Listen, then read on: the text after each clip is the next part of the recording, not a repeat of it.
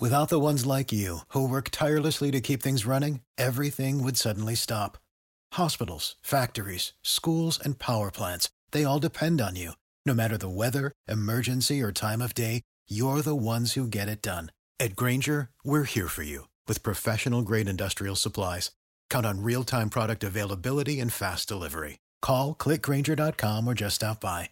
Grainger for the ones who get it done. Hey guys, my name is Andre Jikh. Welcome to Millennial Money. I'm just doing this voice because I'm emulating Jeremy. His You know, voice is We should all talk like this so Jeremy doesn't feel bad. We Thank should. you. We should. It's going to be a quiet episode. I'm usually the loud one that starts getting animated. So the fact that I'm talking quiet, it's going to be a really quiet episode. You better listen up, people, because we got important stuff to discuss today. What happened to your voice? I lost it. Why? well, I think I got a little sick and then I kept making videos and videos. And remember last week on Millennial Money, I told you guys at the start, I said, you know, hey, try to t- try to talk a little more this episode. And then I think I still probably talked the most out of last episode. And next thing you know, uh, Friday, I couldn't say, say anything. Saturday, I couldn't say anything. Oh gosh, what are you sick with? um, you know, just a few things. it's not, it's nothing major, you know, of the realm Don't of worry things about you me, could I'm be just sick Oh, of. dying. well, is it? Yeah, is it? Is it contagious? I mean, like, Well, by contagious, that that's a relative term. You know, I mean, could you get it? Andre, do you want to change?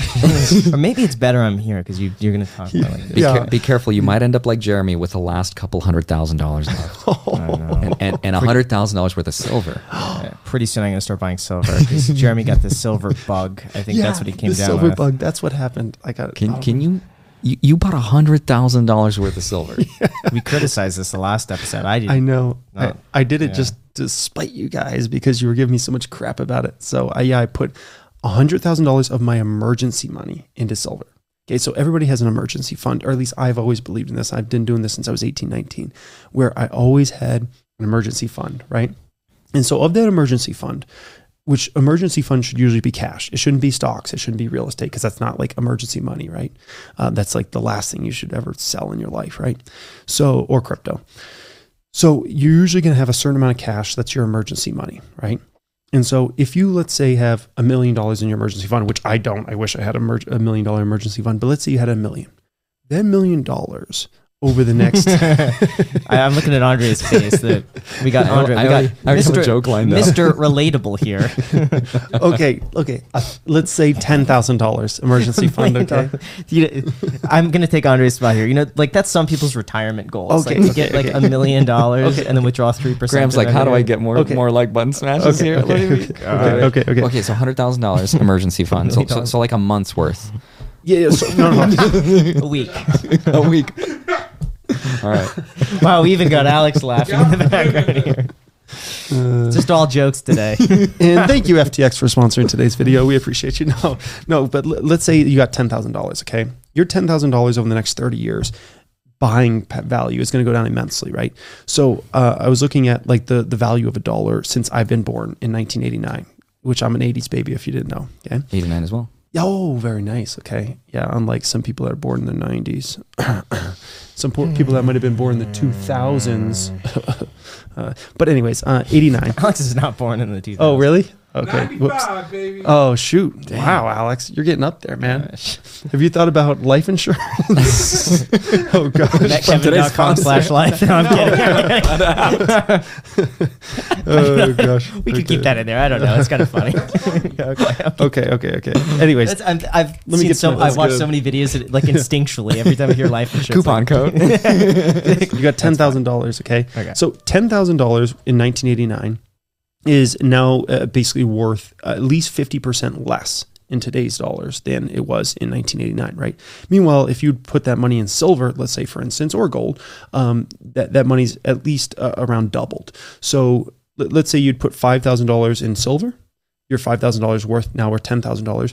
Your other five thousand dollars of cash is really worth about two thousand dollars now. So the way I think about it is cash is a melting ice cube. So let me put a portion of my emergency fund over here in silver, and then the rest uh, can be obviously in cash. And so let's assume I ever had to tap into my emergency money, which I've only had to do that probably three times in the past 14 years. And one one of those times was when I started my real estate marketing company.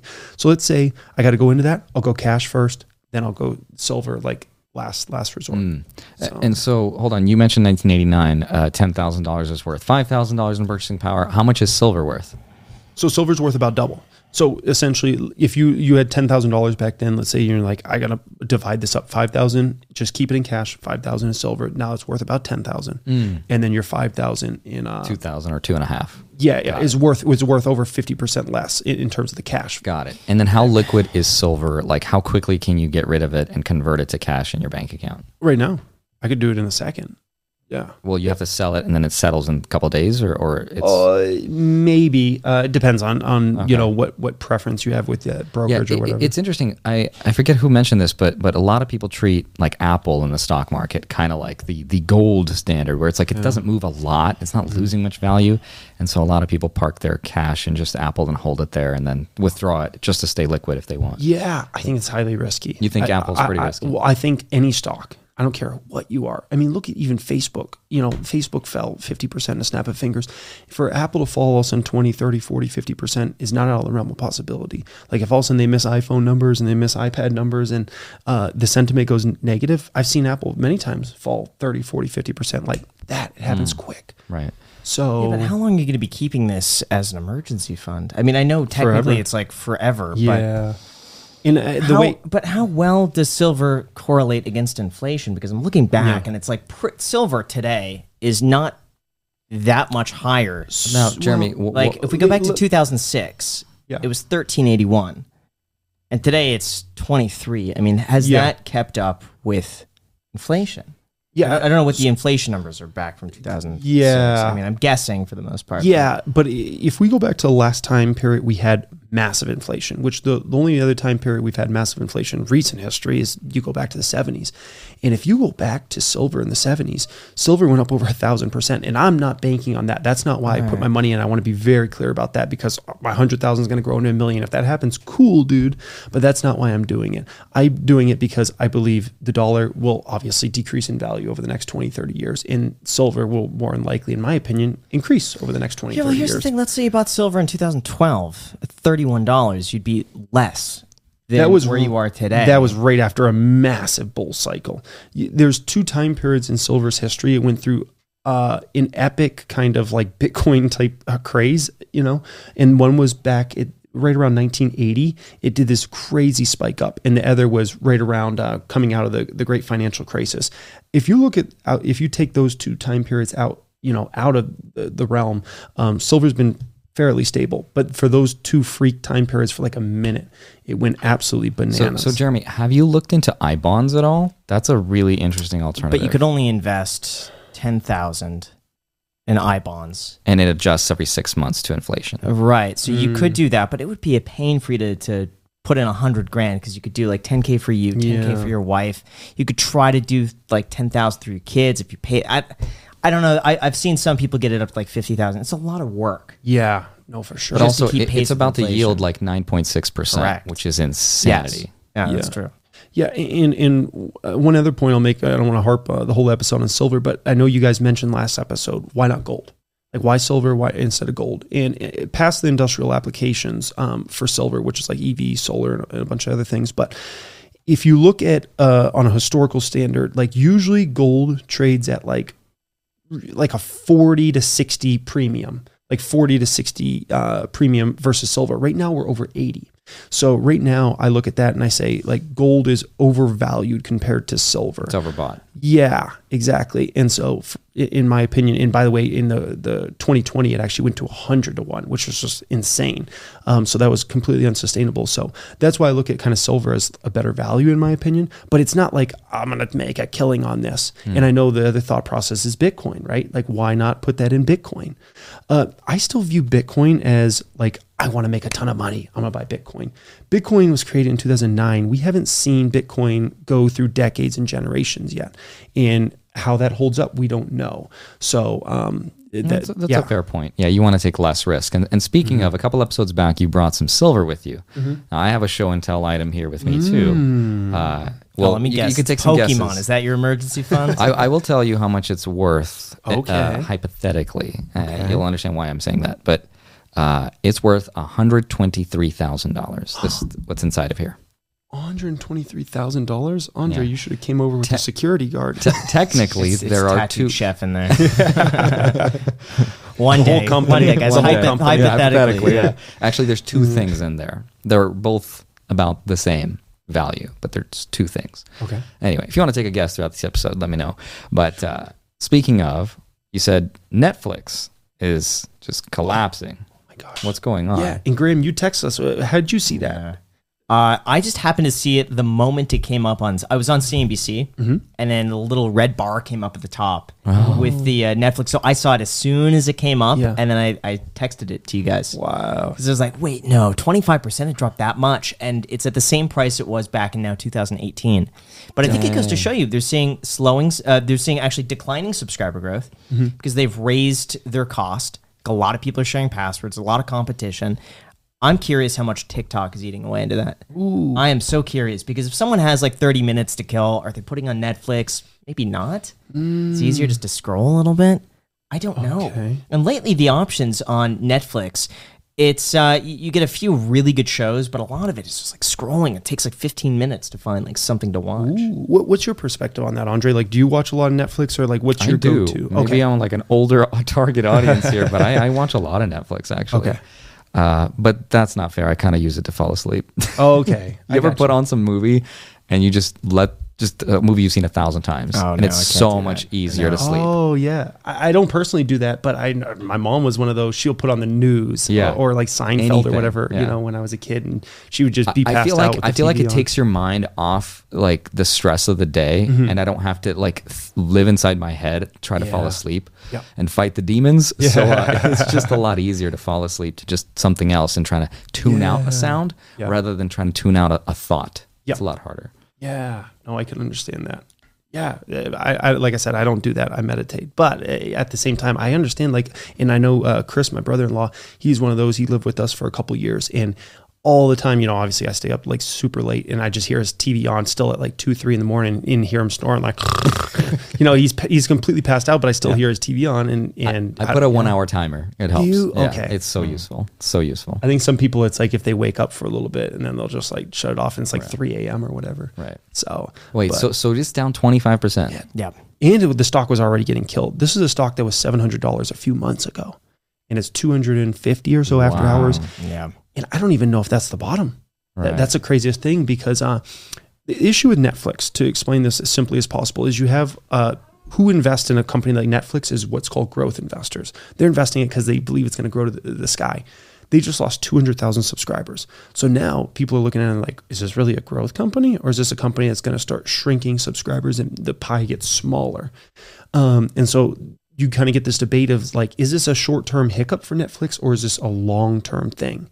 And value investors are looking at it and they're like, I don't know if I really See- want to rush see, into this either. That's why I was, I've always kind of been afraid of growth stocks, just because they can pivot on a dime, they can. and it's and it's. Uh, I mean, it's a little bit more of a riskier kind of uh, perspective, but Yeah. I don't know. I don't really touch much of tech anyway. Mm-hmm. I think it's been overvalued for so long. Like in 2020, I was buying a lot of oil when it was getting beat up. Oh, yeah, And I that was like, crazy. Yeah, people are chasing Tesla and Netflix and Google and all Yeah. those, and I just stuck with the dividend stuff. Yeah.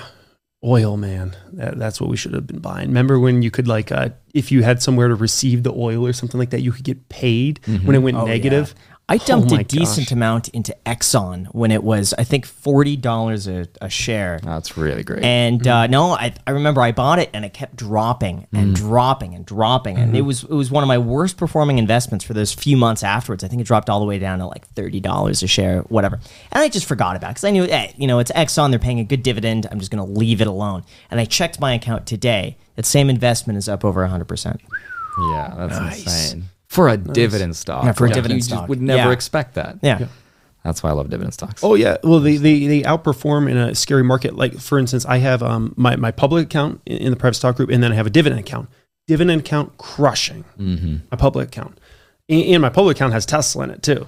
Whereas the dividend doesn't. But there's just that's the market we're in. Everybody's kind of risk off. No one wants growth stocks. But you know what's funny? Dividend investors are not usually the kind of people to be like throwing their performance results in people's faces. They're not like, oh, it's true, I yeah. beat you. They're, they're more of the mature, kind of older folks, right? Yeah. Whereas like the growth stuff, I always associate that with like younger people who take Yeah. more risk, and so they're more vocal about like, oh, I told you I was right. That's way better than the S and P 500. Yeah. And the dividend guys are like, oh, just just you just wait. Well, it'll come yeah. back. Yeah, values a little more, in my opinion, at least from what I've seen, they're a little more outspoken this time, and Oh. I uh-huh. think it's because they had those spec stocks thrown in their face Mm-hmm. and the meme stocks, and it was Right. like, look at how much money I'm making, and I think some of those folks felt uh, maybe Good a little jaded. vindicated. Yeah, yeah, Yeah. exactly. So I feel like they're probably a little more outspoken than they traditionally are, but yeah, that, that's an that's an interesting thing. Yeah. And so right now, a stock like Netflix, for instance, they're trying to find like who who's buying Netflix stock. Is it the growth investors or is it value investors or is it just they're It's no just man's Jeremy. land?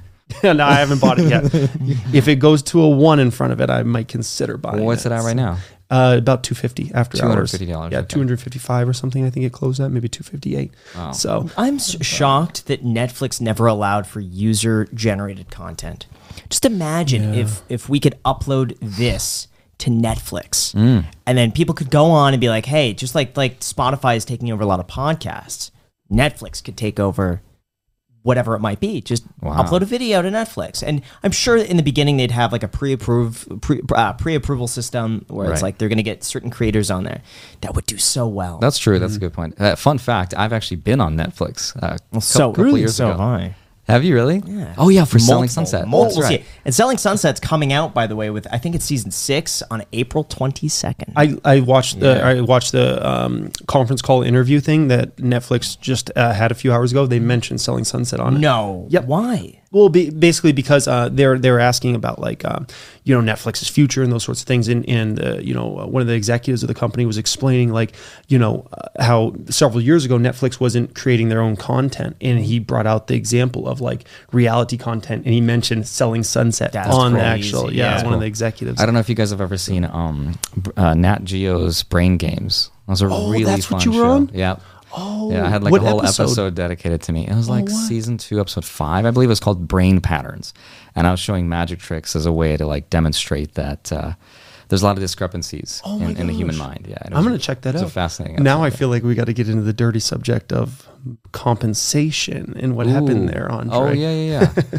well, it's interesting. I believe I got paid. Uh, mind you, this was like 2015, 2014. This was like seven, eight years ago. Uh, I believe I was paid. Uh, so I was there for two days shooting in New York, Mm-hmm. and I was paid five grand.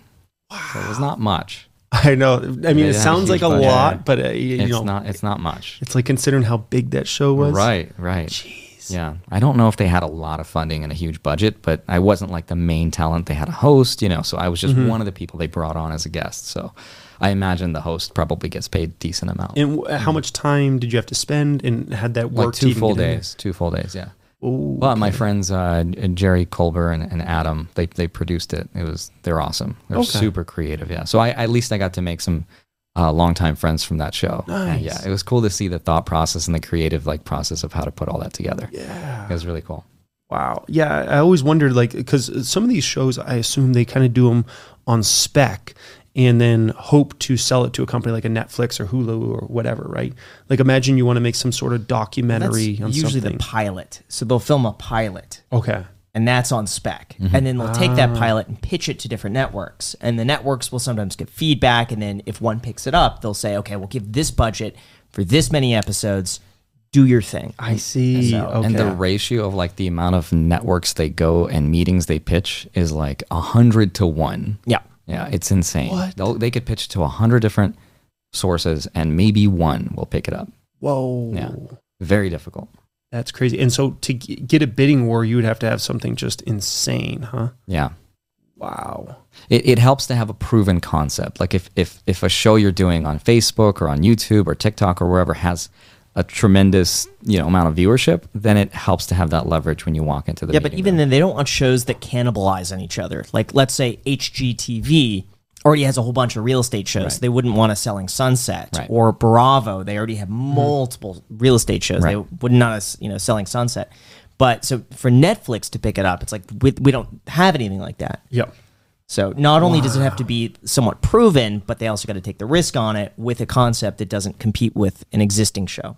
Oh wow, that's interesting. Okay, have you guys seen uh, the Kanye West um, documentary type thing on Netflix yet? I haven't seen his yet. No, Oh, you have to watch that. I heard it's really good. It is so good. It's crazy because it, it, it's this guy um, who's filming him before he was like you know like famous and whatnot, and through that whole like journey of like you know two years of like getting his first big album and whatnot. It was uh, is incredible, and I hardly ever watch that type of stuff. But I'm really into like documentaries and like you know the, the making of somebody that's going to be really successful. And then as it go, as it goes, he ends up kind of um, splitting apart from this guy that was filming him, and to that guy, it kind of hurt him because he he he uh, was from the outside looking in essentially, and then they ended up meeting up again like 15 years later, and then uh, again in 2020. Wow. And so this this project was over 20 years in the making, and finally got released on Netflix. he made some money from that, though. I right? hope he did. Yeah, I think I think he. he Think about that. money from 20 years he was sitting on all this footage, this classic stuff. And um, what was interesting about that is seeing other people that were successful at that time, their reaction to like uh, Kanye's like verses or like whatever, and just like knowing like, oh, he's the one. And it's just incredible, like how other successful people can spot other successful people and like that. That No, I remember Dave Chappelle talking about uh, Kanye, and he was Mm. like, "I knew him f- from the moment I met the kid." He's like, "I knew he was going to be famous." Mm-hmm. He's like, "Oh yeah." One day his phone just rings. He picks it up. He's like, well, "Where you at? What are you doing?" Like, I'm recording. Yeah. My life's dope, and I do dope shit. crazy Yeah. man but uh yeah so we'll see what happens with netflix but uh the tough thing is that was the first big tech company to report earnings and such a bad omen to start the earnings season for big right. tech So with them. this is going to either age well or really poorly. But uh, I'm nervous about saying this. uh-oh Yeah. So I sold off a uh, a, a chunk of my Tesla stock.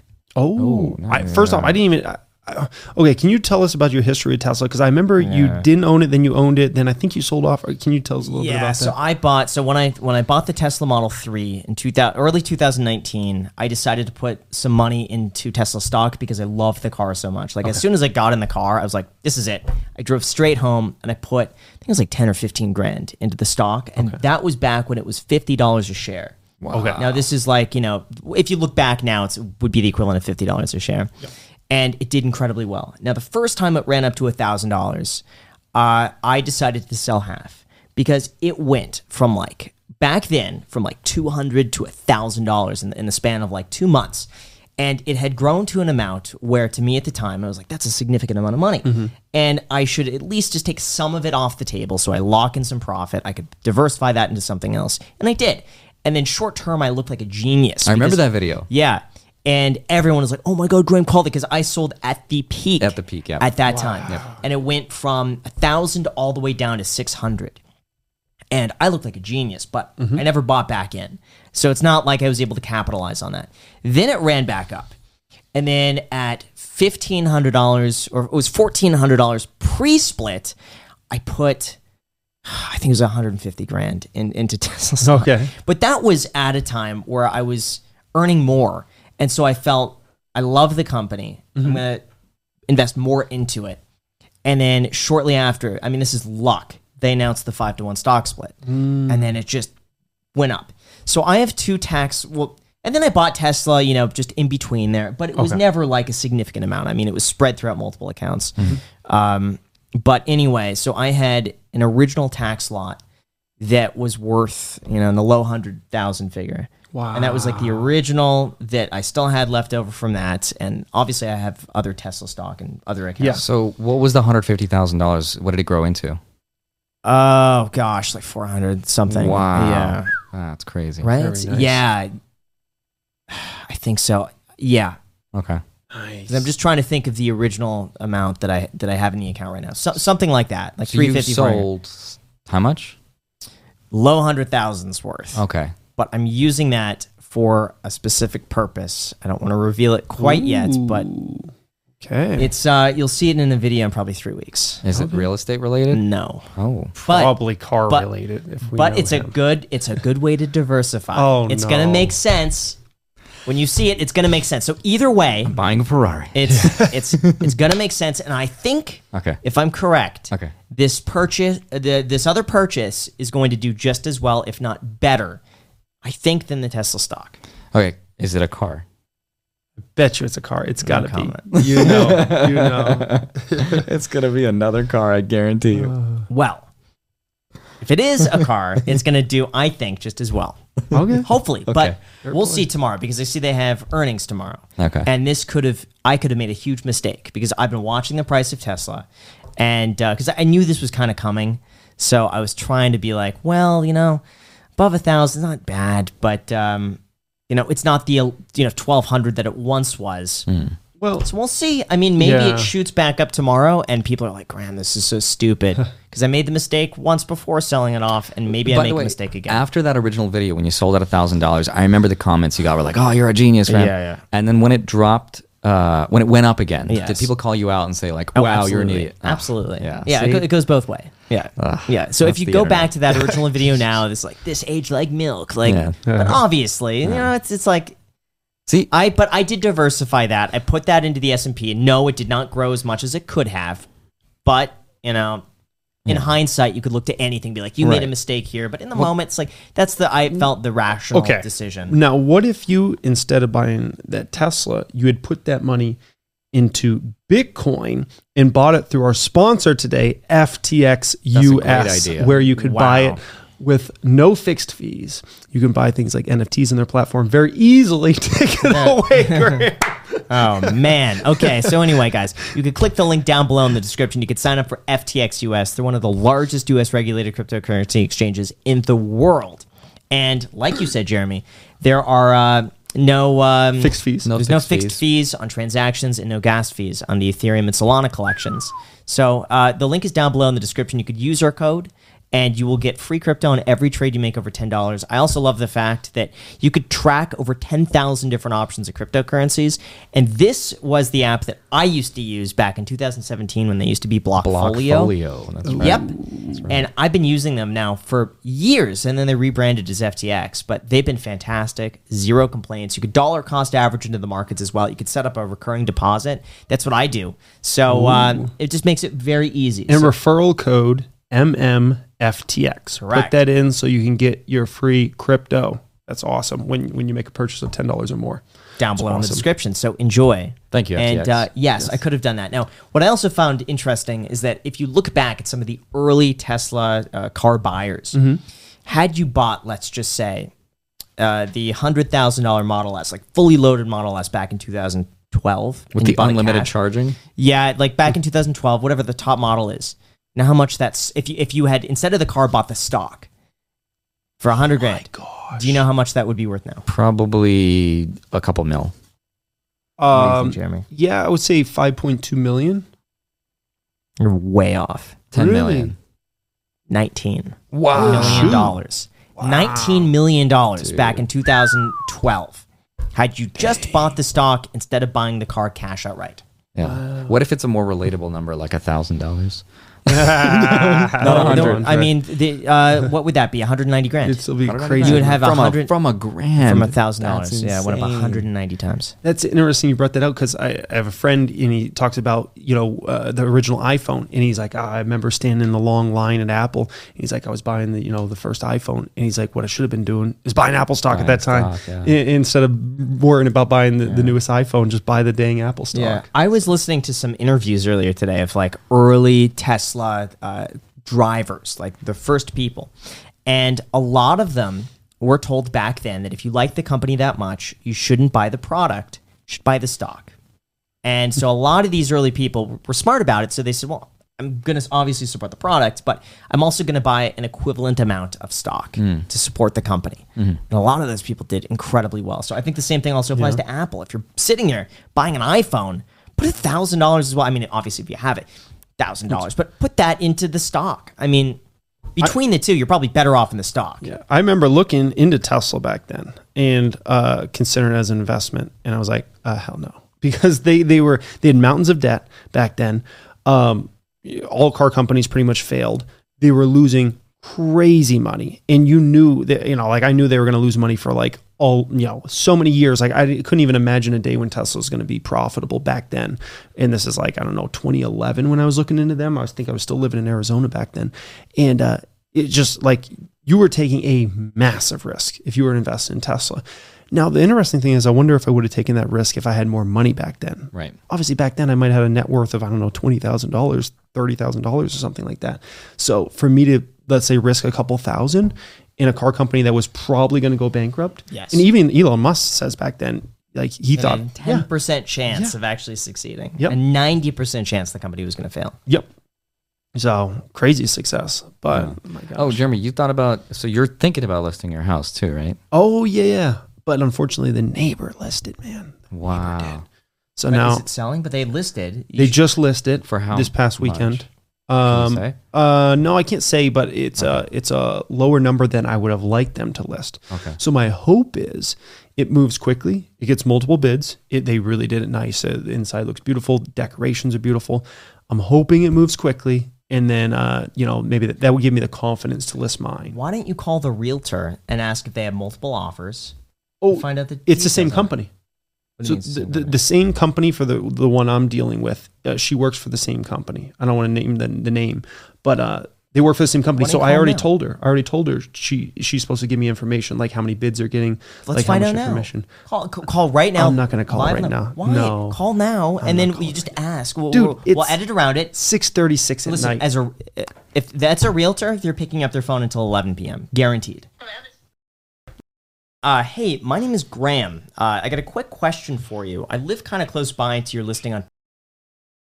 Um, I am just curious how much activity you have on that, or if you s- see that selling over asking by any chance. Do you have any offers? Are you are you um, an agent or a homeowner? I'm both. So I'm licensed, but I'm also a homeowner.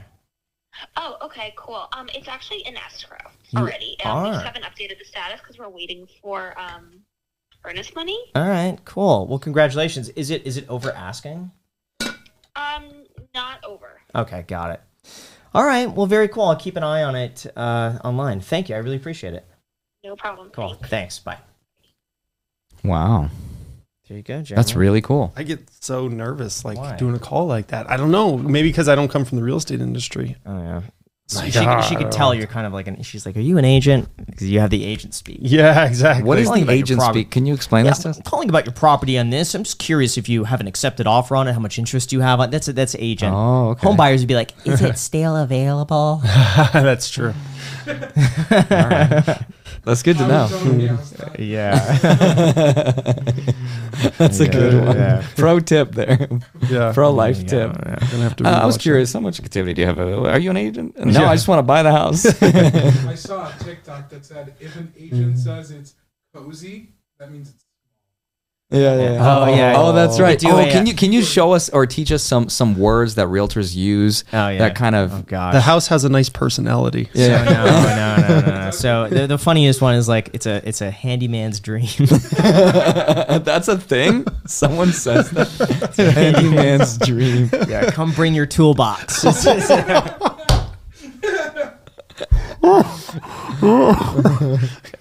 Oh, come bring your yeah, per- toolbox. uh, Oh, perfect for developers is, Yeah. is another one. Uh, no, a lot of it is just a lot of it's just like coming area. Yeah, a lot of it's just Oh gosh, up and coming area. regurgitated words. Like everyone uses like spacious primary suite with true. spa like you know Yeah. Well, it's funny. Have you ever bathroom with you know have you ever been in a restaurant where like you read the menu and it makes you salivate and it's like brioche with uh, whatever and you're like you get it and it's like a piece of bread. like what is this? I mean, the thing is, it's like with the descriptions. I've always felt like sometimes they're they're a waste because everyone just looks at the pictures. Very few people will read the description. Um, So the pictures I think are pretty self-explanatory, and with like a tour, you kind of see what's going on. But yeah, a lot of it is just regurgitated words, indoor, outdoor, flow, State of the art. state of the That's art. That's the best one. uh, gourmet chef's kitchen. I can't tell you how many times I've Oh, called that. Soaring ceilings. Yeah, uh, bright. People. yeah. how much is an open house? Like how much does that help to have an open house? It's more for the agent. I mean, I, I will I will say that I have sold houses from the open house. It's rare. Mm. The open house is more so for agents. Networking? Because yeah, because you can meet first of all all the neighbors come in because they want to see it. Get to meet all the all the neighbors, get a good impression there. And usually the way I've seen it is that if you get one listing, you should be able to get two more listings from that. Mm. So either buyers that will call you and you show them something else, they like that's something else better, or another seller who calls because they see that you've listed in the area and they just want to know if you have anything else. What if someone's aspiring to be a, a up and coming realtor? W- would you recommend that to someone? Oh, well, in- yeah, I, right I would. Yeah, I mean that's how I got started. I went to open houses Mm-hmm. every Sunday. I talked to agents, and almost all of them were dismissive. And I kind of get why when you have like a kid coming up, you don't know how serious they are. Um, but yeah, if it's a slow open house and they're not busy, absolutely. I mean, sometimes when someone's coming in when you have nothing to do and it's slow, it's like that's the highlight of the day because then you're like finally someone to talk to. Mm-hmm. Um, How long does it take, and how much does it cost to become a licensed realtor? Uh, so I'm almost done with getting my license actually here in Nevada, Mm. which is really cool. So so far I've spent like 200 bucks on the online classes. It's another hundred dollars to take the test, another 160 for processing. So you could probably get all in under like 600 700 dollars. Wow. Yeah. I tried to get my girlfriend Corey into real estate, Mm-hmm. and she was taking the course, and they were making her watch those videos, and she's like, "I just can't do this. It's so boring." And I'm like, "I know, but this is the boring part."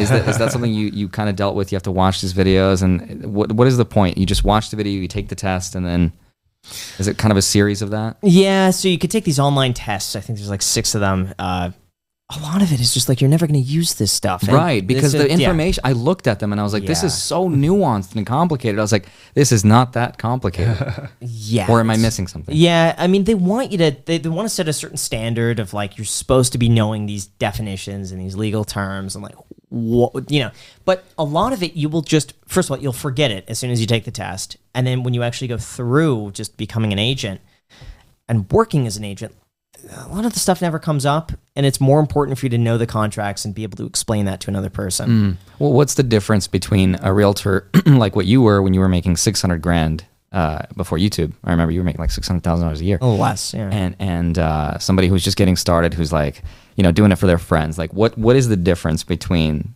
you know like a world class real estate agent and someone who's just like okay, seriousness they take it. I mean, to to a world class agent, like every minute of their time is valuable, and they will spend that networking, and they'll do something, and they want to grow. A lot of the other agents are so happy, just like, hey, when when a buddy wants to come along and buy a house, they're there, but they're not spending any time growing the business. It's like they'll sit back, and if someone comes up, great. But yeah, the good agents really spend a lot of time prospecting, and that, and that's really what it is. Now, I was never a door knocker. I hated that. So my version of prospecting was posting lease listings online on Craigslist. People would call me from that, and I would just convert them to sorry, can you explain a lease listing? yeah. So like just how you could list a home for sale, mm-hmm. you could list a home for lease. Hmm. And at least I mean it's been so long since I've done this, but at least when I first started, there was no competition for lease listings. Like no agent ever wanted to take a lease, and if they do it, it's to a it's as a favor to the homeowner because there's no money in it. Right. Like maybe you would make Like 150 bucks or something? no, no, no, no. Uh, low end would be like 500 bucks. High end would be like maybe two grand. But you have to consider it's just as much work to lease a home as it is to sell a house. So you could either make $30,000 selling a house or like $1,500 leasing a home. And tenants are just, you end up becoming a property manager too. So it's not like you just sell the home and it's like good and you move on to the next one, but it's also you lease a house. They call you. I've been trying to get a hold of the owner and this is broken and they won't fix it. What do I do? And then it's like, you don't want to be like, well, s- sorry, it's not my problem. You, you want them to come back. So it's like, well, I will uh, negotiate that for you and I'll call this person and we'll get it fixed for you. So it's like, yeah, it's a lot of work to do that. But no, no agent to Did you have a separate like phone dedicated specifically to to real estate? And how late did you take your calls? No, I had one phone, but like, what friends are gonna call me? Like, first of all, they're gonna text. Mhm. Uh, you know, I'll save numbers in my phone. So it's a, but like, how how many phone calls do you really get from like friends? You just text. So it's I don't know. Maybe that's just me. So anyway, if someone's calling me, they're a client. Um, but yeah, I would pick up the phone as late as I could. So if that's 11 p.m., that's what I was saying. Like 11, like 6:30 is early. Yeah. For a good agent, they'll pick up their phone 24 7. They'll never let it ring more than a few times. Wow. This is like with her. I mean, the phone rang just like three times she picked up. But you could be out at dinner and like you pick up the phone. Like you have to do that, especially in the beginning. Like, obviously, if you're a top agent and you have all the business you need and you're selective and like then you could be then you could say well i'm not taking calls after seven you could afford to do that but when you're just starting out like i'd say for the first five years you can't afford to do that. Like you have to pick up the phone. And when you to be started, did, did you ha- did, you worked for someone? You worked for, Yeah. for a company. Yes. And what's the advantage of doing that versus being solo?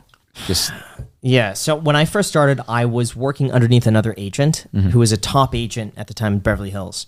And so I, for the first month, I did nothing other than whatever he told me to do. I didn't care what it was. If he's like, oh, oh like Sundays, I would spend hours going and putting up open house signs all across Beverly Hills. wait, wait, step step Yeah. back. He was the top agent One of the top agents in LA. Yes. How did you get? It was like one of the top 100. I uh, when I was like 17, 18, I'd go to open houses, like I had mentioned, to talk to other agents, and I'd only go to the most expensive open houses I could Oh, that's smart. Yeah, that's so cool. I figured like, if that's what I'm dreaming of doing one day, why am I going to waste my time on these five hundred thousand dollar homes when I could go and see the ten million dollar homes instead? So I would just like my bar was like four million and up, and I would just be like, I'm going to see all of them. And uh, I forget how I how I found. I I think there was like an MLS magazine or something like that that I found that would show like all the open houses, and I just go there and like just highlight the ones. And I think this was like a print version. So you So- approached this guy and you were like, "I will do anything to work for you." Uh, it didn't start off like that, but I basically went in for months talking to every agent, and I'd walk up and say, "Hey, my name is Graham. I really want to be a real estate agent. I'm getting my license right now. Like, I'm almost done with that. Uh, I just want to get your advice. Like, what's it like? How do you, how did you like get this listing?" I just talked to them. Most of the time, they were not interested at all. What do you laugh at? I just imagine. Save big on brunch for mom, all in the Kroger app. Get 16 ounce packs of flavorful Angus 90% lean ground sirloin for $4.99 each with a digital coupon. Then buy two get two free on 12 packs of delicious Coca Cola, Pepsi, or 7UP, all with your card. Shop these deals at your local Kroger today or tap the screen now to download the Kroger app to save big today. Kroger, fresh for everyone. Prices and product availability subject to change. Restrictions apply. See site for details. Hi, I'm Graham. I'll do anything Oh, you want. It was it was bad, but I it was bad. Oh, I let's would not lead with I, that. no, here's the thing. Like I stooped to a new uh, low, looking let me back- tell you. Looking back, I cringe because uh, uh, I would get dressed up for these open houses, and I had no I think idea. I've like, seen videos of you in a tux, and you were in like a Mercedes driving around. In oh, LA. but but that's when I actually had like a nice suit on. Yeah, this yeah, is you like had a before. suit. This is before I had like like nothing. oh, okay. And mm. so I wore this like really baggy button down. I was like I had no idea how to dress at all, but I wore this really baggy like button down shirt.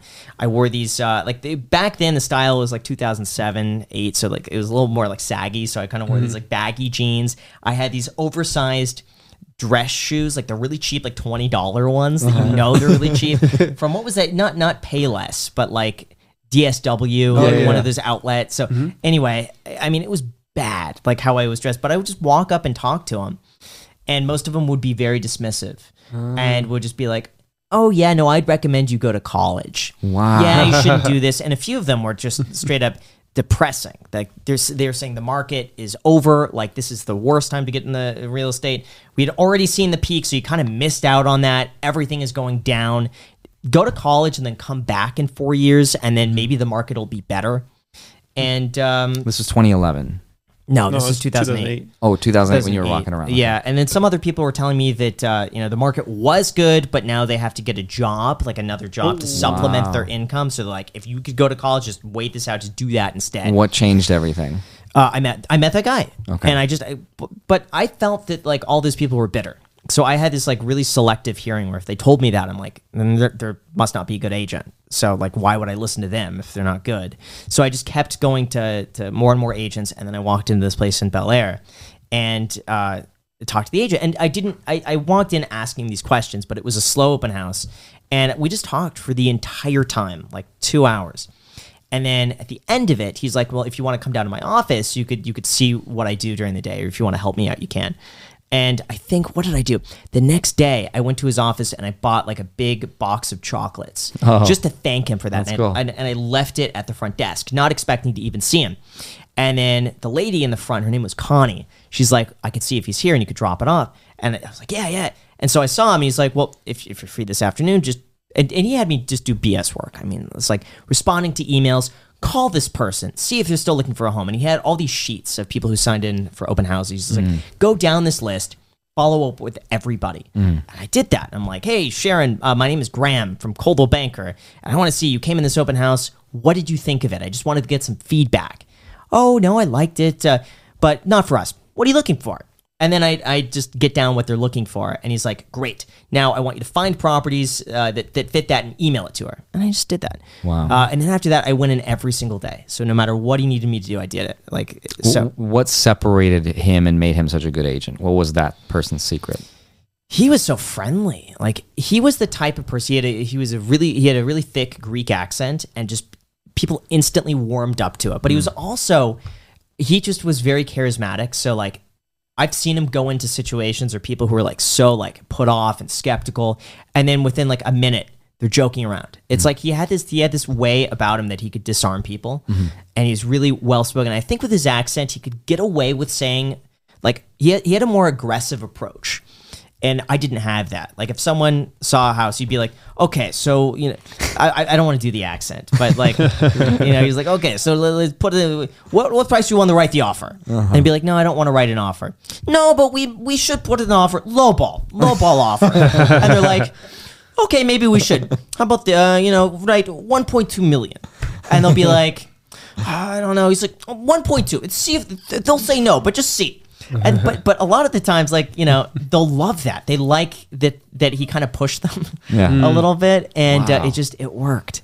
But now I tried replicating that strategy, and I learned very quickly when you're 18 years old with like no, zero confidence, you can't say like, "No, we should write an offer." on it." I, so I so it was a steep learning curve, but but yeah, shortly after I found my niche doing You found your curve. My my Yeah. curve was doing lease listings and basically just being someone's like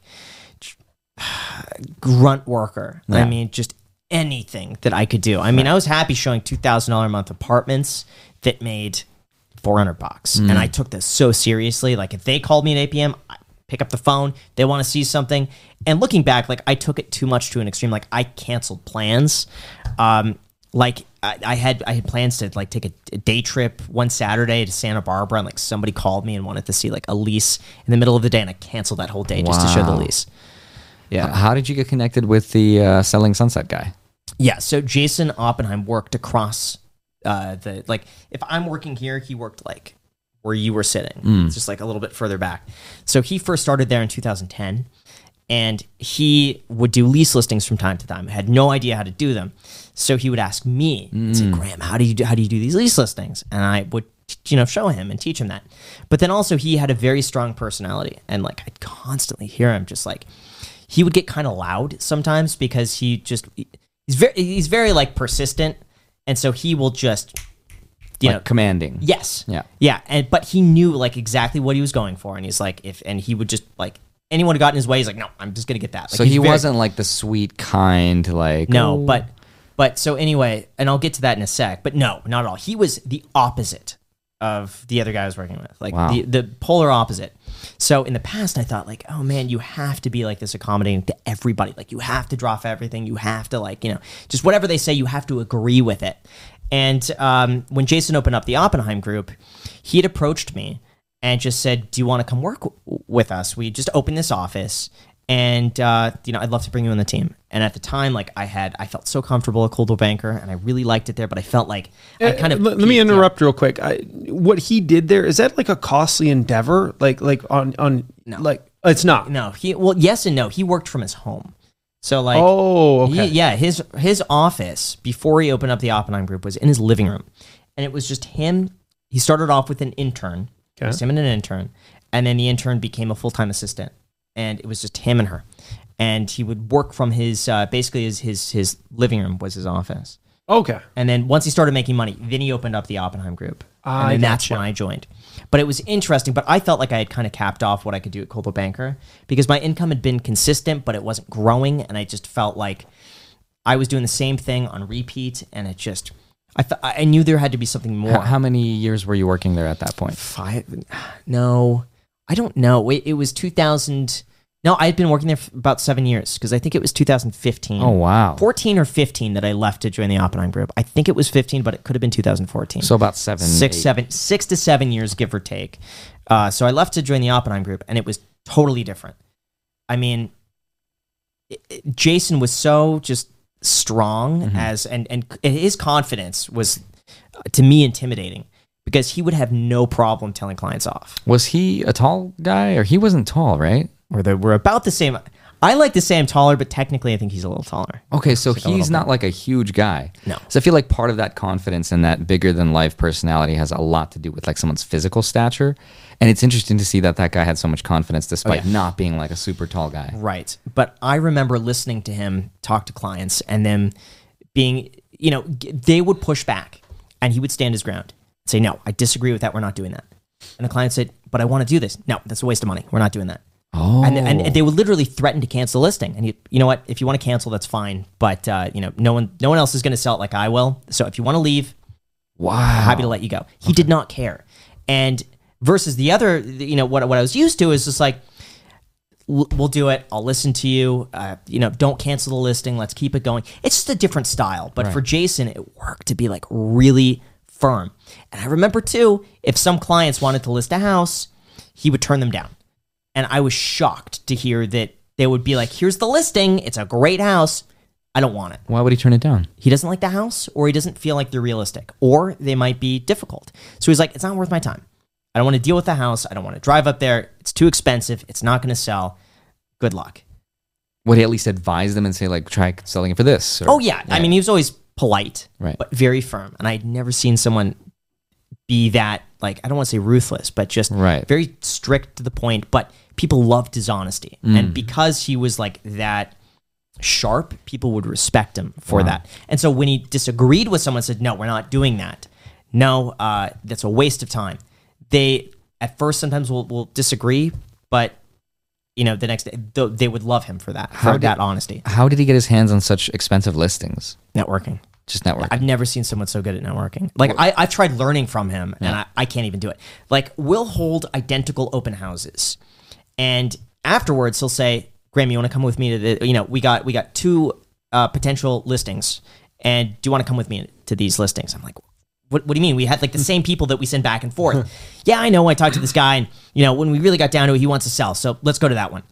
And I talked to the same guy, but just the way he did it uh, gets people to. And again, I think it's to get people to open up, and I think just his demeanor, his confidence, makes people be like, "Yeah, you know what? Come over. Let's see." We you know what's house." fascinating? I could kind of make sense of that, and you tell me if I'm wrong on this, but it feels like the wealthier you are in life, the more that approach works towards those people. Mm-hmm. Like they just want a no nonsense approach. Just tell me what it is. You don't have to waste my time. You don't have to be kind or nice to me. Just tell me what you think.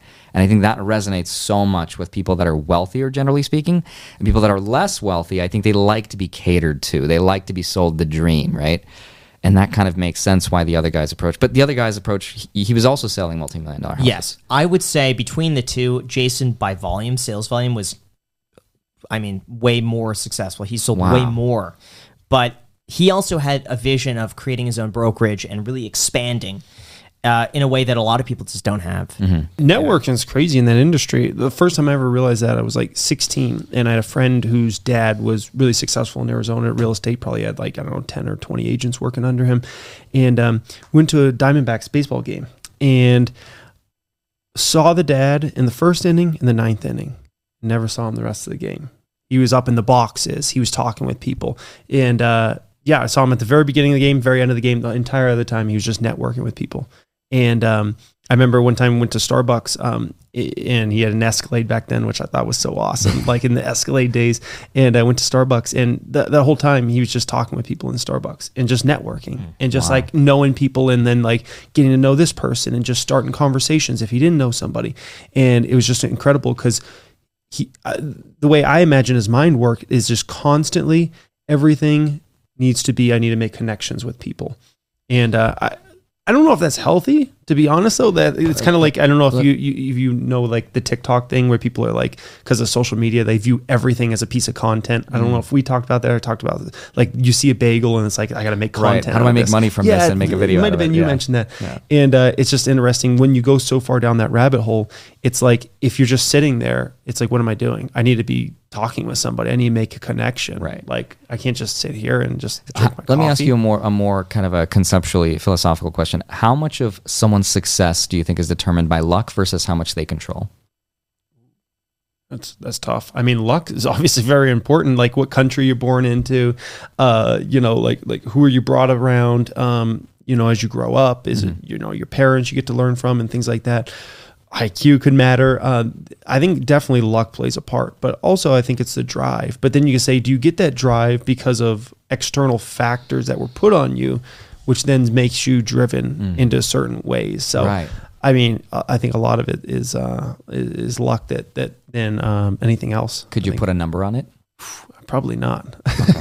it's a big number though. It's a big number. Yeah. More or less than 50? I'd say more than fifty. More than 50. Yeah.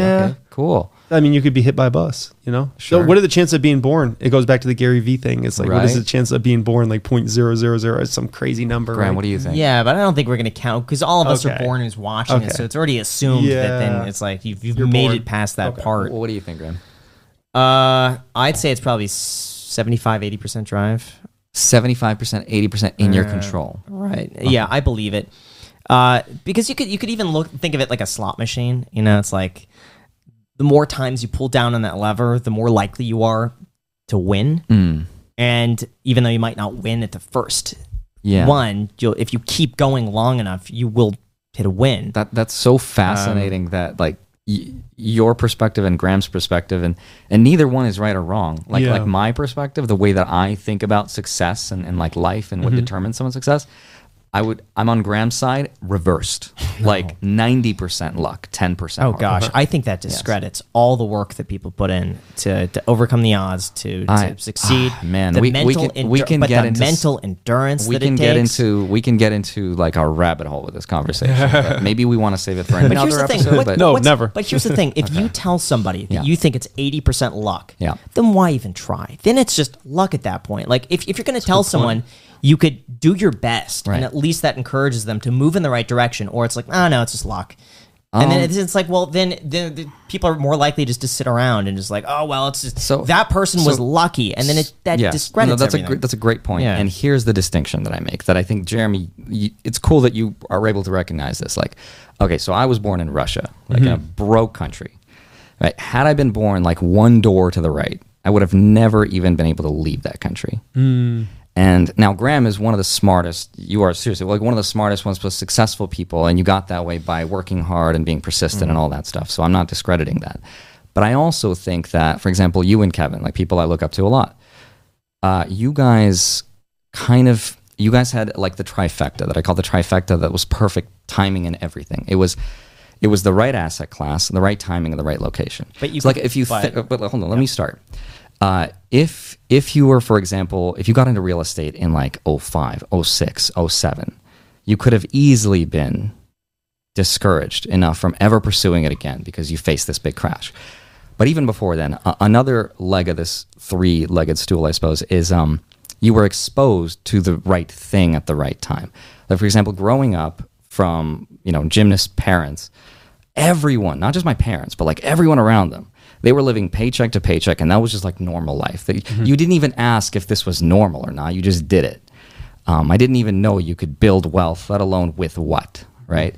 And so I think the fact that you were exposed to a path that allowed you to even question and ask the right question is luck in and of itself that is beyond your control.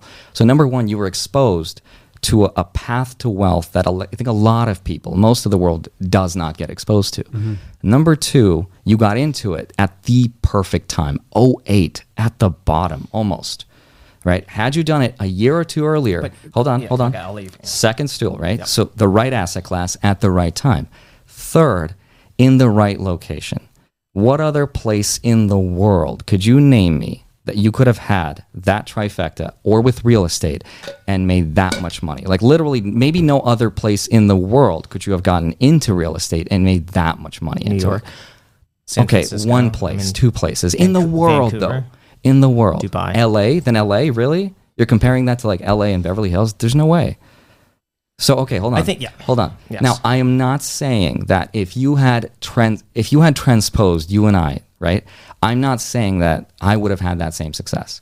I think you could drop someone else with a different personality trait, like me, for example, who was raised to to be told not to take risks. Like I wouldn't have even done it, even if I had your circumstances, right? Like I'm, I'm giving you the credit mm. for the fact that the way that you are, you capitalized on it, which not everyone I think was able to. I'm telling you, I don't think I would have been able to capitalize on it. Maybe. So the circumstances you had, I think, led you to build that momentum to realize the person that you are now. Now, if you don't have that momentum on your side until you're 60 or 70, when you realize, like, oh, this is how it works, like, yeah, you could say at that point it's hard work, but like, you missed it.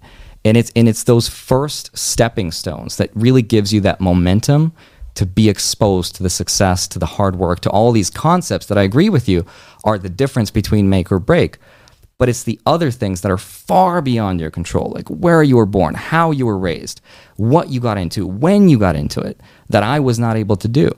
And yet we still came to kind of the same conclusion. We find ourselves in the same industry because of something we shared.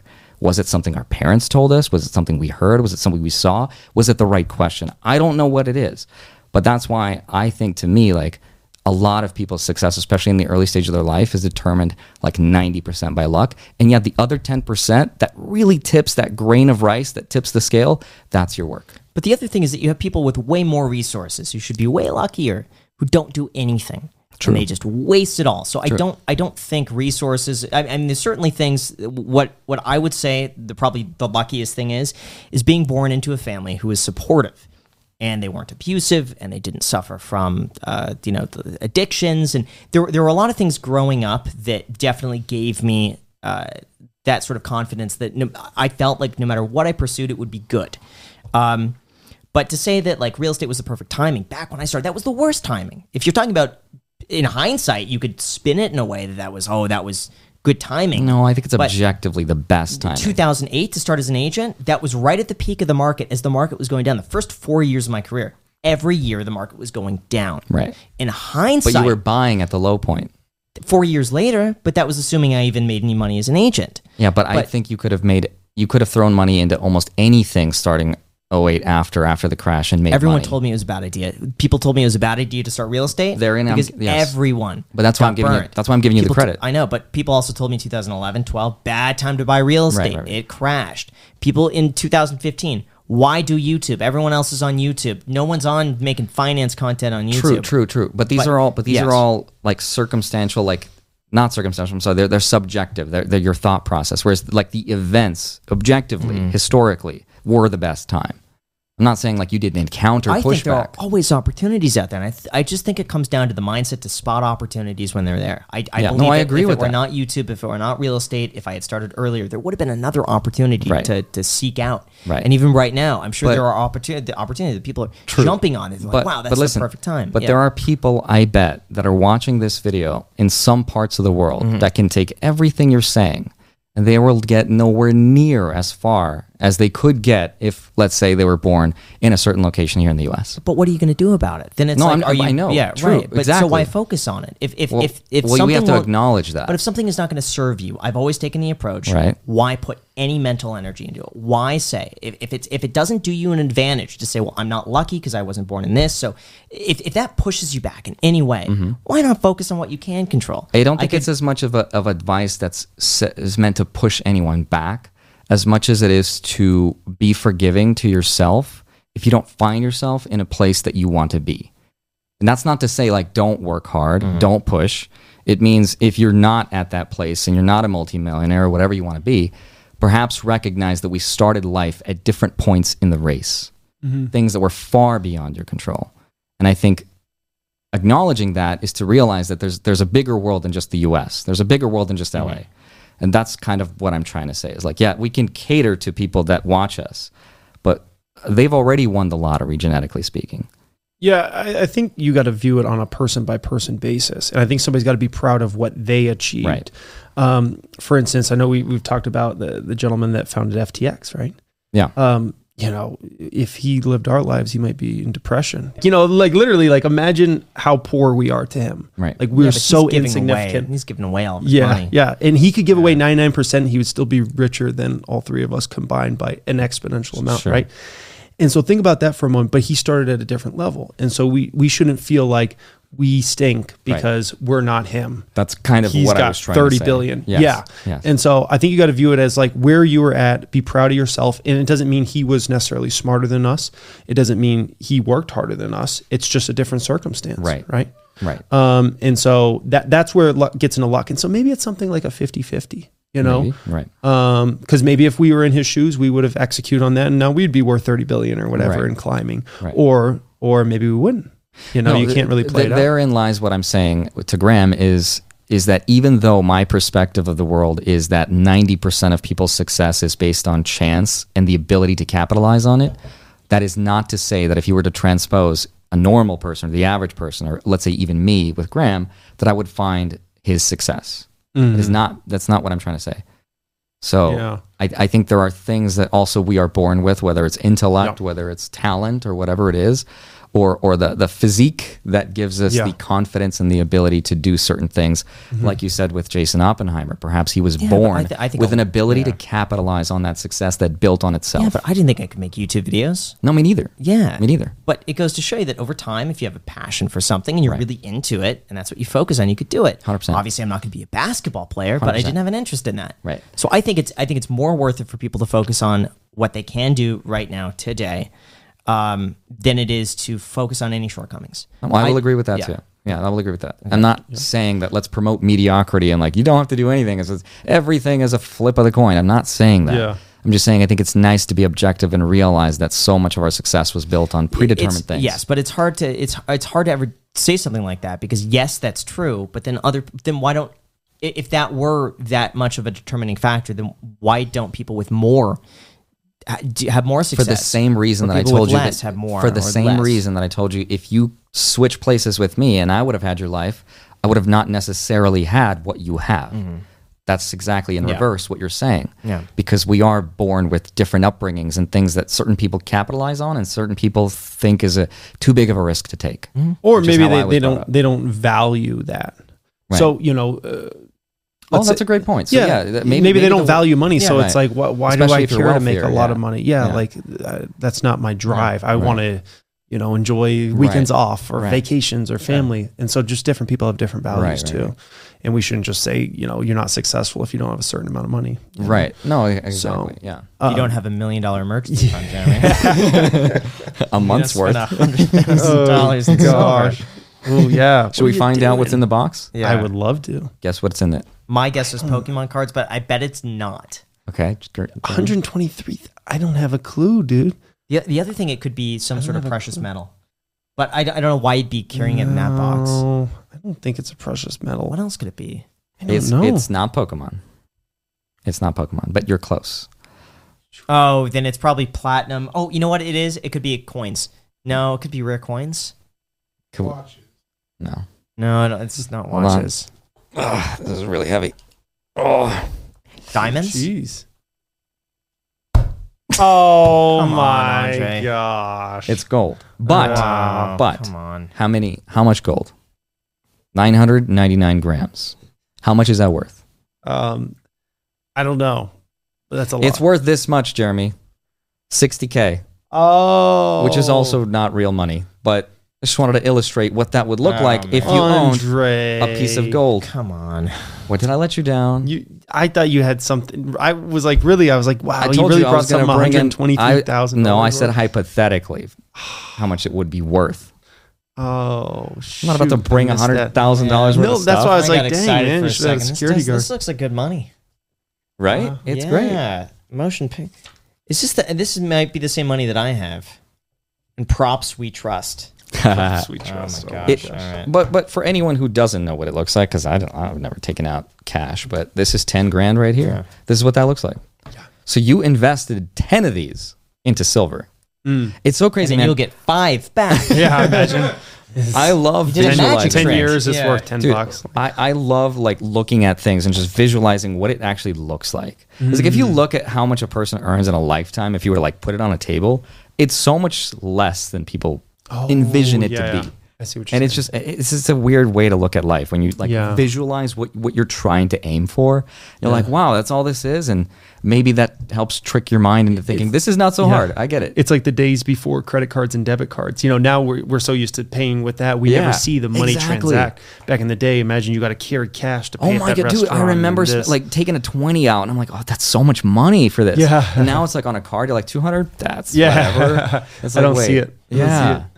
It. I don't Oh know. I think it's a cool way of thinking about it, but Oh, that I just is, wanted absolutely. to illustrate. that's cool. Yeah, But I'm still disappointed. I'm sorry, it's not like There real something hundred real. thousand dollar. Man. I thought it was something like, yeah. Oh well. Hey, we should all bring some stuff every week and do a show and tell about it. Next week, it's your turn, Graham. Yeah, Your turn. Gersperms. Gersperms. Oh yes, you saw the books. I did. Yeah, It's cool. Is that cool? Oh my god! So Graham and I go out to sushi, and he's like, "Okay, I got this thing, but I, you can't, you can't buy it. If I tell you what it is, you can't." I'm like, "What is it?" Mm-hmm. And he's like, "You have to promise."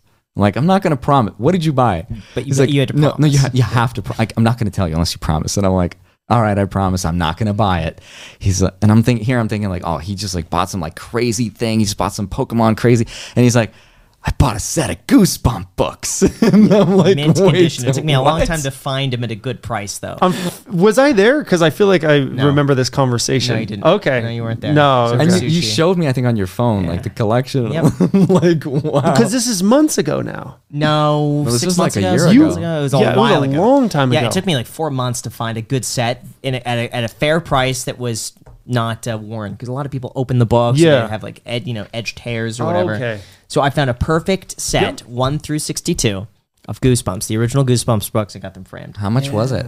Uh, the set was under 500, but every other set that I saw in that same condition was 800 to 1200. Oh, wow. So when that came up, I uh, just made an offer immediately, got it. Nice. Yeah. That's cool. So already I've made money. Wow. But the frames were worth that's more than the books, though. That, Oh. that was that's the downside. It lo- to me, it was like it's a work of art. Is that like a local company you had to do that? Oh, that's cool. yeah. Okay. So they had to custom make this frame. It's uh, I think like two feet by two. I feel like the feet or- frames cost more than the books. They, that's what I just said. Oh, you, you Yeah, I said just that. said Oh my that. Yeah, gosh, the I missed were it. more than the book. Jesus. Yeah, because they don't have frames for books. Because my big thing was that I did not want the books to be damaged at all, and I wanted them to be protected from the sunlight. So they, yeah. So technically, you lost money on it. The frame has value, wouldn't it? I think if I if I put these up for sale, Okay. I would get more than I have invested into If it. people knew who was selling it, maybe. well, I, maybe I use that to my advantage. that's fair, Yeah. that's fair. But here's the thing, though: it's not necessarily that, but it's also the exposure that I'm able to give the books. If, if I wanted to sell them, you get like hundred thousand people seeing it versus an eBay listing where mm-hmm. people only see it if they're looking for it. Right. I don't think I've actually read a single Goosebump books. I remember seeing them growing They up. They were super cool. But yeah. I That's remember way reading uh, the Animorphs. I don't know if you Oh, guys that was remember like the knockoff Goosebumps book, and like, Yeah. I hate, yeah, I hated those covers. I never read the, the those yet, but I remember the the scary stories to tell in the dark, the three series book. I bought that. That's actually really cool. Scary with pictures. the scary yeah, the pic. Oh my god, they're pictures. Those are- terrifying. yeah, I did not like those. Yeah, those are cool though. Yeah. But the Goosebumps books, I mean, I don't know what they're going to be worth one day. Probably, you know, not like a first edition Lord of the Rings. Right. But uh, I think it's neat. And I just think is is a work of artwork because you could look at it and it's like, I, I had all those books as a kid. And it's just so cool to see the imagery and like the artwork is incredible. Yeah, that's really cool. All right, this is a portion of the show, Andre, where you tell Graham he lives a high flying lifestyle. Oh, and then and then I'm Yeah, out, and then, Alex's then favorite how part. everyone is out of touch and how lucky yeah. how it's all luck. yeah. How he- dare you take away from my effort? Oh, No, I think we all work really hard. Yeah. We all work Yeah. really hard, and uh, yeah, sure, you might say we deserve where we are, but uh, Mm. but at the end of the day, I, I think there are circumstances beyond our control that it, it's okay to be forgiving towards yourself. Mm-hmm. You know, uh, work for the best, w- hope for the best, work for the best, um, but you know, don't expect crazy things to happen. Just, Yeah. yeah. Unless you were going after that. Yeah, even then, I think you know, even with YouTube, like yeah, even though I've worked insanely hard and sometimes I don't sleep until like 4 a.m. Yeah, I probably outwork 99.9 percent of people, but still, I attribute a lot of the success on YouTube to uh, luck in the sense that I had the necessary prerequisites and skills as far as storytelling, cinematography, a passion about money, which is inarguably the most ex- important re- important topic in 2020 2021 uh, of of YouTube's entire career. Yeah. Like finance. That was the years of finance. And to be there at the right place at the right time, knowing and having the right skills, even though all of those skills took me busting my butt, it still was mm-hmm. beyond my control. And there are lots of talented people that I know who are friends of mine that are world class singers and dancers and acrobats, and that they're mm-hmm. like amazing and really hard workers that Yeah. really haven't gone anywhere, and they have an incredible work ethic. Yeah. So I don't know. I think it's important to realize certain things like that, and it's not to say like I want to promote mediocrity and just like sit on your butt and do nothing. Yeah. But I think it's okay to be forgiving and uh, you know kind of understand an objective perspective. Hundred percent. I love mm. that. There was a good point I was going to make, but I forgot it again. Always forgetting the points I'm going to make. I think I got dementia at 32 already. dementia. That's why you like Warren Buffett. oh, I love Warren Buffett. Thanks for reminding me how much I love Warren Buffett. No, Warren. Yeah, Warren. he forgot about that. Warren. Yeah, I forgot how much I love Warren Buffett. Did I ever tell you about him? No, Warren Buffett once said. He said something great. He said if he was born, you know, uh, a few hundred years before, Yes. in a jungle or something, he would have been eaten by a lion. No, instead of exactly. One of the richest See, people in the I feel exactly. That's a, that's a oh great yeah, that way was him and. Jay Z that were talking side by side, coming Oh, from okay. entirely different upbringings, but both equally, uh, well, not necessarily equally successful, but very similar levels of success. and But I big love what he said in that conversation. He Mm-hmm. he said the reason I'm so wealthy is because society decided to put a high value on something that I was good at. yeah. And if I was good at something else, it wouldn't have valued it as much. Mm-hmm. And that's why, uh, again, getting into the weeds, I'm not going Oh. to get into this, but like, this is what uh, the point I was going to make is, uh, you know, sometimes I even wonder this. I wonder if, uh, you know, the, the things I'm doing now are actually holding me back. mm, Yes. Yeah, you What know, you from like, uh, so essentially, Like silver? yeah, that's That's your that's a big, that's yeah. Yes. Every stock I own, no, I'm just kidding.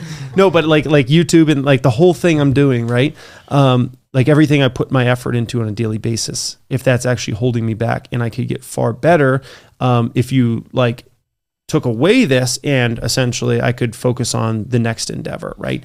That's a huge opportunity. I've always been a firm believer that uh, if you got something good, you keep it. You work something on the side. If the side takes off and it does better than the main thing, do the side thing. that's interesting. That's always what. but I've- the what thing I've is we we in. we're so busy now we don't have time for side things so that's the issue I because we're yeah. there's there's no way we could start a side thing now I wish I could have done it And like actually Graham did.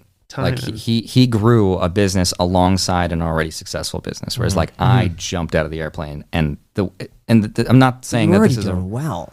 I was doing okay. I actually Yeah. quit my job in 2017, and for two years I was just depressed. I got out of a, like a relationship, and I didn't know what I wanted to do with my life. I was approaching 30, and I was like, dude, I don't want to be that 30 year old that's like, I don't know what I'm doing anymore. Yeah. And here I had this identity that this this character that I built for 30 years of my life, Mm-hmm. who I thought I was, and at 28 I was like, I don't know who I am anymore. I don't know what I'm supposed to do. I have these skills and passions, and I Mm-hmm. applied to like 50 jobs. I didn't get a single interview. wow And I was like, well, interview I didn't get a single interview. And I was like, I guess I'm going to have to create something for myself. And I gave myself one year to do YouTube. I Okay. rejected every single work offer, every gig, everything. Mm-hmm. And in 2017, I filed for taxes. I, I made like 10 grand in 2017, like legit. Mm-hmm. Yeah. 10 grand. Wow. I was living on probably like $500 a month, maybe. Okay. So I was uh, living very, uh, you know, it was very slim lifestyle. So, uh, did yeah, you have I a- your current girlfriend back then I or- did. I okay did. you did Yeah, and Okay. she was so helpful throughout it all. But it, it took me two years to build up the courage to do YouTube. wow And then I gave myself a year. In January 2019, I was like, I'm going to do this for a year. And if it doesn't work, I'm going to move in back with my parents as this 30 year old loser who's going to be living with his Oh, parents, no. which I, I think is the wrong perspective to take. But I think sometimes we're, we're the worst, we're our own worst critics. And sometimes I think it's good to be more forgiving to yourself. Yeah. Because I think it's more conducive to, be, to, to living a life that's a little bit more fulfilling rather than like criticizing yourself. So, so uh, in 2019, I started and I gave myself a year. And if it failed, I would have just like gone back to school and done something. Mm-hmm.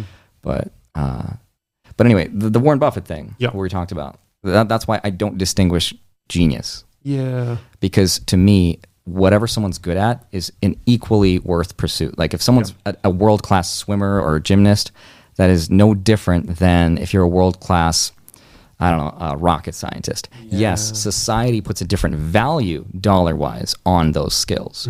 That's, I think, beyond our control. Yeah But when people are like, that person's a genius, I'm like, how is that more of a genius than like a, a- an expert magician?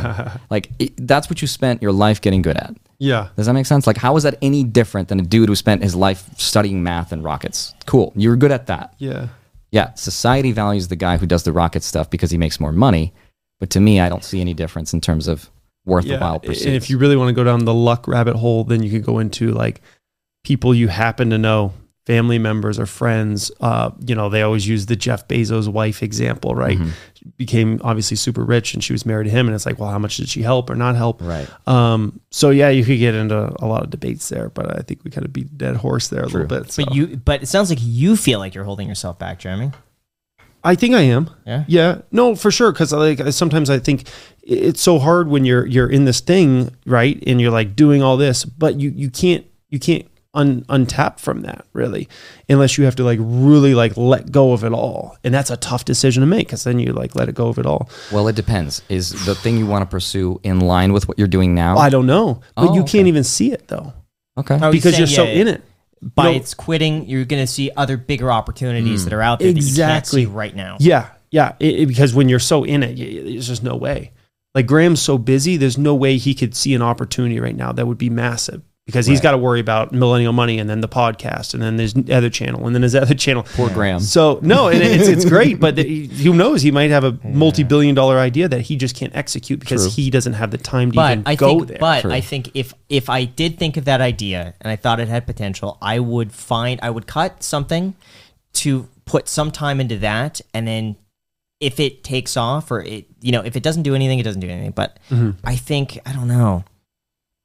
I, I I'm more I'm more curious of what I would do if I wasn't doing YouTube, and that thought crosses mm. my mind from time to time. Like, well, You'd be where a would I- drummer. well, yeah, but like I couldn't drum all day, so Yeah. it's like you know I don't know Yeah. what I would do if it wasn't for this, but I don't know. Make sure to subscribe, by the way, hit the like button, and until next time. Peace.